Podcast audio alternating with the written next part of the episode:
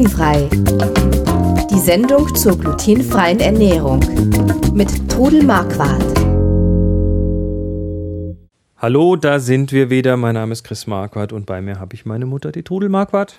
Hallo. Und wir reden wie jede Woche über die glutenfreie Ernährung. Und äh, wir haben wie immer den Hinweis am Anfang, wir sind keine Mediziner oder Ernährungsberater. Alle Hinweise in dieser Sendung beruhen auf eigenen Erfahrungen und auf 20 Jahren Leben mit der Diagnose. Diagnose Zöliakie. Die das ist ein neues Wort, ja. Die Diagnose Zöliakie.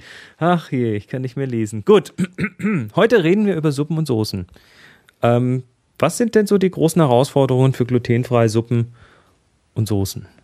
Ja, also wenn man halt eine gebundene Soße hat, also auch wenn man irgendwo im Restaurant ist, muss man immer fragen, wie habt ihr eure Soße gebunden? Ist sie mit Mehl gebunden oder ist sie mit Kartoffel- oder Maisstärke gebunden? Also Suppen und Soßen sind nicht immer nur brühen, sondern nee, nee, nee, da wird was gedickt. Cremesuppen und so, die sind ja, oft also eben angedickt. Gell? Die sind dicker, damit die dann mhm. schön an den, ja. an den Kartoffeln und an den Spätzle kleben bleiben. Ne? Ja, genau. So damit die nicht so ja. durchlaufen. Ne? Ja. ja. Macht, dann, macht dann keinen Spaß zu essen.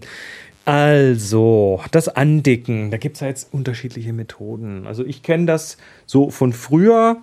Man nimmt, ähm, also sagen wir mal, ohne jetzt Fertigprodukte zu verwenden, man nimmt so irgendwie einen Löffel Butter? Nein, nein, nein, nein, nein, nee. Äh, ich mache jetzt noch keine Schwitze, da kommen Ach wir gleich dazu. Okay. Nee, nee, man, man nimmt so einen Löffel Mondamin, dann nimmt man kaltes Wasser, dann vermischt ja, man genau. das gut das und dann, dann schüttet man das in die Soße rein und während sie kocht und dann wird sie dadurch ja. dick. So habe ich das mal, als ich klein war, gelernt. Ja. Funktioniert das? Das Auch für funktioniert, glutenfrei? das ist glutenfrei, ist überhaupt kein Problem. Und was ist Mondamin? Mondamin ist Maisstärke. Okay. Ja. Maisstärke ist völlig okay. Völlig okay. Auch Kartoffelstärke gibt's, ist okay. Gibt es auch von, also Mondamin ist ein Magenname, es gibt es ja. auch von anderen Herstellern. Ja, natürlich gibt Gustin und sonstiges oder wo einfach nur Maisstärke draufsteht. Also Maisstärke problemfrei kann man machen. Kartoffelstärke genauso problemfrei. Tapioca-Stärke ist ein sehr gutes Mittel zum Binden. Tapioca-Stärke sieht man aber so im, im deutschen Supermarkt selten, oder? Leider Gottes. Also ich bin eigentlich ich weiß gar nicht, hast du mir die mal mitgebracht aus dem Asialaden? Habe ich. Also im ja. Asialaden kriegt man Tapioca-Mehl und das ist Tapioca-Stärke. Das gleiche.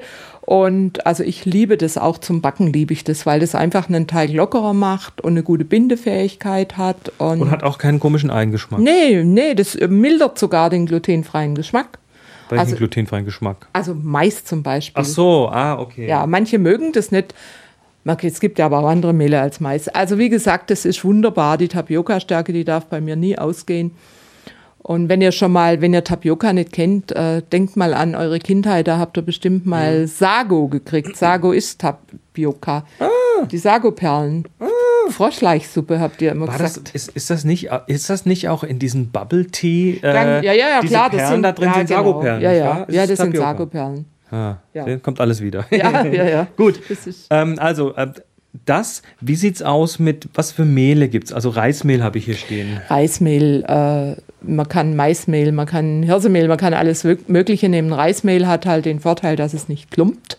Das kann man einfach so reinstreuen und Ach, rühren. Ja, ja, Reismehl. Muss man vorher nicht nee, mit Wasser nee, anmischen? Muss man nicht unbedingt.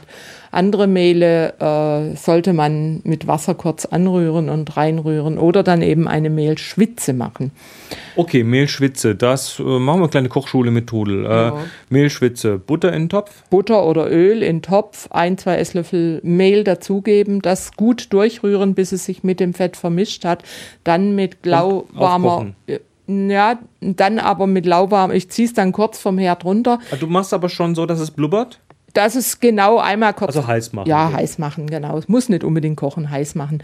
Dann eben die Flüssigkeit, sei es Fleischbrühe oder Gemüsebrühe, was man eben braucht für das Gericht. Mhm. Dazugeben, die muss auch nicht heiß sein, äh, lauwarm zum Beispiel. Und das Geht dann, aber besser, wenn die nicht kalt ist. Ja, aber das dann einfach schon mal vom Herd von der Platte ziehen und dann schon mal verrühren mit dem Fett. Und dann erst wieder zurück auf die Platte und aufkochen lassen, mhm. bis sich das eben gebunden hat. Und dann kann man es würzen mit allem Möglichen. Also es ist eigentlich einfach, so eine Soße zu machen. Und aus so einer einfachen Mehlschwitze Soße, da kann man eine Käsesoße draus machen, indem man einfach geriebenen Käse dazu gibt ein bisschen Würze dazu gibt, man kann Wein dazugeben, man kann äh, die zum Beispiel für eine Spargelcremesuppe nehmen, eine Mehlschwitze. Und dann einfach Spargelwasser rein. Genau, für eine Bechamelsoße kann man es nehmen. Oh, äh Quatsch, Bech ja, Bechamel für eine, ja, für alle möglichen Suppen mhm. und, und Soßen. So, Das sind jetzt so die stärkegebundenen Soßen. Ja. Es gibt aber auch noch andere Bindungen. Zum Beispiel äh, habe ich mal gelesen, dass man, wenn man so kleine Butterflöckchen in, einfriert, kalt macht, Sehr kalt macht und die dann zum Schluss zum Beispiel in eine Soße gibt, dann nicht mehr aufkocht, nur noch kräftig rühren. Schneebesen rühren. Ja, dann äh, Bindet das dickt die. das, bindet das die Soße auch sehr gut. Und da Butter glutenfrei ist, geht das. Ja, also was ich auch immer gern im Kühlschrank habe, ich mische mir Butter mit Mehl. Ich knete das zusammen. Wie, wie, wie, wie, wie? Erklär mir das ja, mal. also zum Beispiel, wie viel Mehl, wie viel Butter? also von mir aus zwei Esslöffel Butter und ein Esslöffel Mehl dazu Und und, und das verknete ich auf einem Brettchen und, und gebe das in eine Dose. Und da kann ich, wenn ich zum Schluss etwas abbinden möchte, kann ich diese Mehlbutter, nennt man das, kann ich dann zu dem Gericht geben. Die muss ich dann einfach nicht anrühren. Zu Gemüse Mehl- oder so. Die Mehlbutter, da was, Mhm. was für ein Mehl kommt da rein? Glutenfreies Mehl kann ich aber auch mit. Stärke machen, das ist egal. Okay. Und diese Mehlbutter, die tust du dann in eine Dose in den Kühlschrank? Die oder? hält sich zwei, drei Wochen im Kühlschrank. Die habe ich in einer kleinen Dose mit Deckel oder in einem Gläschen mit Das habe ich Deckel. noch nie probiert. Ja, das muss man machen. Das Mehlbutter. ist ideal, weil dann hast du eigentlich immer was zum, wenn du etwas noch leicht abbinden willst. Aha, okay. Ähm, weiter äh, in den Soßen und zum Andicken, jetzt gibt es ja so, so, so, so diese Traditionssoßen, die Hollandaise, Die die, Holland- muss man ja, müssen ja manche zum Spargel haben. Ne? Ja, die ist, äh, aber Wie hat, die hat mit einer Mehlsoße überhaupt nichts zu tun. Ja, wie funktioniert das, die? Äh, das sind äh, Eigelb und Zitrone und Weißwein und es wird dann äh, im Wasserbad wird es erhitzt. Die ist so ein bisschen empfindlich, ne? da muss man ja, aufpassen. Ja, ja, ja. Die, ja, die Es kann gibt- gerinnen. Es gibt aber auch Rezepte für Hollandaise, wo dann doch irgendwie Stärke mit reinkommt, um es zu vereinfachen. Es gibt die leichte äh, Hollandaise. Also aufpassen. das ist dann quasi wie so eine leichte Mehlschwitze, unter die dann nachher Butter und Eigelb kommt. Also Vorsicht, wenn man im Restaurant eine Hollandaise bekommt, sollte man Auch fragen. ob es eine echte Hollandaise Also die klassische Hollandaise, die echte, ist glutenfrei. Gut. Aber immer trotzdem auch fragen. Und dann kann man auch noch eine Sauce Bernaise machen. Genau, das ist auch ein anderer Klassiker. Bernaise kenne ich so eher für zum Fleisch. Ja, zu, zu einem Steak ist das ganz gigantisch. Da macht man erst vorher so eine kleine Sud mit Wein und mit ein bisschen Essig und mit Estragon Ich und krieg Hunger. Schalotten. Und da kommt dann eben nachher, wie bei der Hollandaise, auch das Eigelb und so dazu und Butter. Butter ist eben in der Hollandaise auch viel drin und, Ja. und bei der Bernaise auch. Und es ist aber eine klasse Soße. Und die Bernaise auch in der klassischen Variante ist glutenfrei. Ja, die ist glutenfrei. Aber wie Gut. gesagt, da in Wirtschaften oder in Restaurants frage ich grundsätzlich nach, wie macht ihr die, was habt ihr drin? Ich bin sicher manchmal nervig, aber das ist mir egal. Ich möchte, dass es mir gut geht nach dem Essen. Jawohl, da hast du auch dein gutes Recht dazu. So, jetzt noch mal einen Schritt zurück, bevor wir zum Ende kommen, und zwar Suppeneinlagen. Dinge, die man in Suppen reintut. Ähm, da gibt es, ja, fangen wir mal mit so, so, einer, so einer schönen Brühe, so eine Hühnersuppe an mit, mit, mit Gemüsestreifen. Mit, ja, da Völlig macht- problemlos. Ja, das ist völlig problemlos. Da macht man die sogenannten Juliennes, das sind dünn geschnittene Gemüsestreifen und die kommen dann kurz vor Ende rein, brauchen dann eigentlich nur noch kurz mal aufwallen und dann hat man eine wunderbare Suppe. Gut. Klöße. Der Deutsche mag gerne in seiner Suppe Klöße.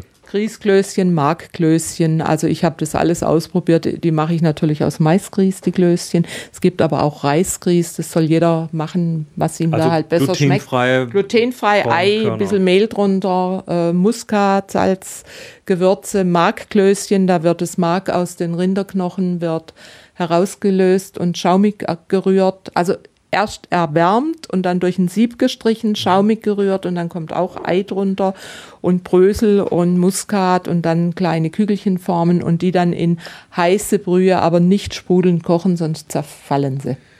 So, äh, hast du auf deinem, auf deinem Kochbuch äh, Glute, so Klößchenrezepte? Ja, ja, ich habe sowohl Markklößchen als auch Grießklößchen. Also glutenfrei-kochen.de, da gibt es Rezepte dazu. Ähm, was kommt noch? Ein Eierstich. Eierstich, das ist ja auch ganz einfach. Das Wie mache ich einen Eierstich? Ich habe noch nie Ja, das gemacht. sind zerklepperte Eier mit äh, Salz, Pfeffer, Muskat, unter Umständen auch noch Kräuter, die man stocken lässt im Wasserbad.